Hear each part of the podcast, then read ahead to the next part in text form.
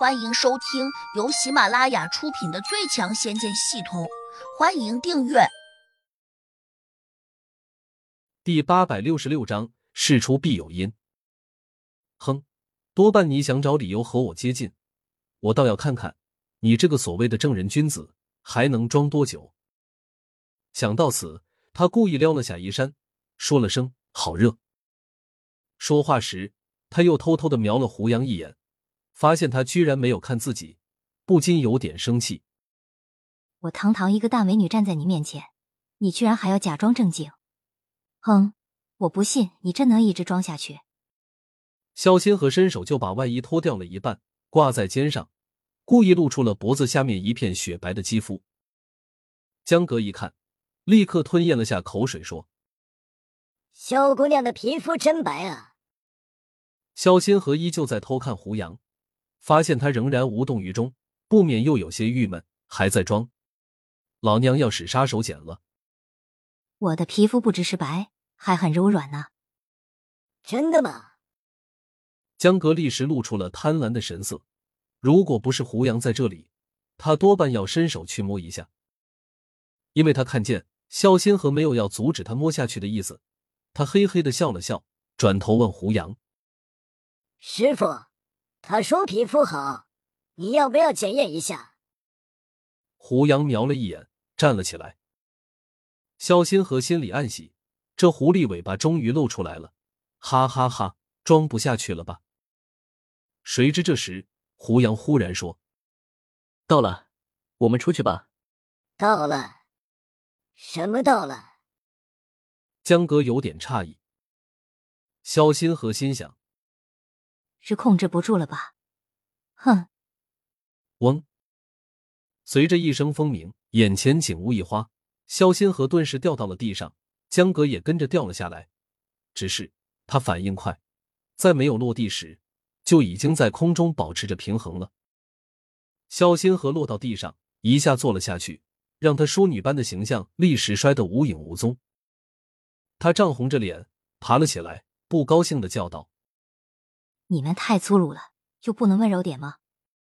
胡杨根本没有理睬，凝视着前方，迅速用神识扫了过去，眉头随即拧了起来。顾朝安长什么模样？他问江格。江哥赶紧用法术提炼了古朝安的模样，送到了胡杨的跟前。胡杨瞅了一下，沉声说：“这山中没有这个人，你们来看看，这是回香山吗？”江格和萧新河一听，都有些惊奇。难道只过了这么片刻功夫，就真到回香山来了？萧新河踮着脚尖望了望远处，因为脚下是一处较高的山峰，他可以轻易看到前面的群山层层叠叠。尤其是他一眼看见了山中那座标志性的楼阁，立刻叫道：“这里真是回香山！我的天，怎么转眼间就到这里来了？”江格也附和说。师傅，萧姑娘说的对，这里的确是回香山。我以前来过，这山中驻扎着一个比较有名望的门派。你看那里，那座阁楼上面有个回字形的木梁，便是这山的由来。胡杨点点头，沉声又问：“既然是这地方，那为何古朝安不在里面？”他问这话时，神态极其威严。几乎是逼视着肖新河的，肖新河有些慌乱，连忙辩解道：“古朝安通常情况下都会待在这山中，今天突然不在，我哪知道他去了哪里？”胡杨突然若有所思道：“我大概知道个中原因了。”肖新河好奇的问：“什么意思？你真知道他不在这山中的原因吗？”胡杨没有回答，转头却去问江格。古朝安处于什么境界？第零四级。这就对了，他功力并不高，如果没有借助飞行法宝，那他不会这么快飞回来。江格一怔，顿时也恍然大悟，连声说：“对对对，以古朝安的飞行速度，只怕从那边飞过来，最少也要一个小时。这还不排除他中途有没有休息，而我们起飞时。”他最多只离开了一刻钟，如此算了，即便他一分钟也没有耽搁，估计也还要至少半个小时以上，才能回到这里。萧心和这下也反应过来了，刚才胡杨借助那件法宝飞得实在太快了，一千多公里的路程，可能他只用了几分钟。这种速度简直有些惊人。要知道，那些客机一小时尚且只能飞八百公里左右呢。那么，他手上这件飞行法宝未免也太厉害了。萧新河忍不住赞道：“没想到你竟然有如此霸道的法宝，你家好有钱啊！”在他的心目中，越好的法宝自然越值钱。胡杨手上有这么好的法宝，当然家里有钱了。他没有想过胡杨会凭自己的本事挣钱，毕竟他认为胡杨这么年轻，平时还要修炼，哪有时间去挣钱？据说修真界有个规矩，不能偷盗，不能抢劫，一旦被发现，就会被巡界仙使洛不凡施以重惩。洛不凡还说，欢迎大家举报。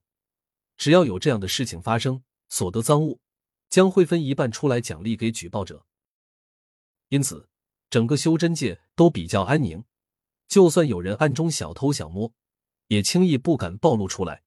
这也差不多杜绝了这种偷盗行为。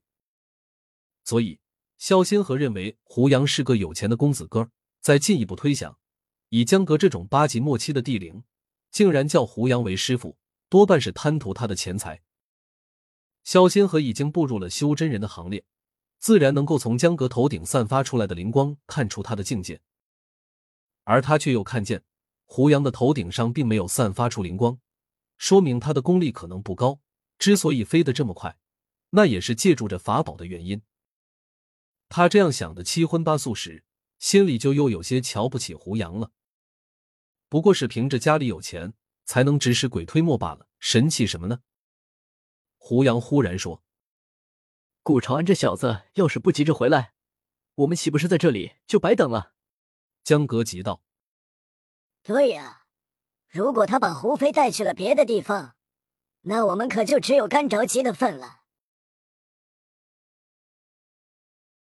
本集已播讲完毕，请订阅专辑，下集精彩继续。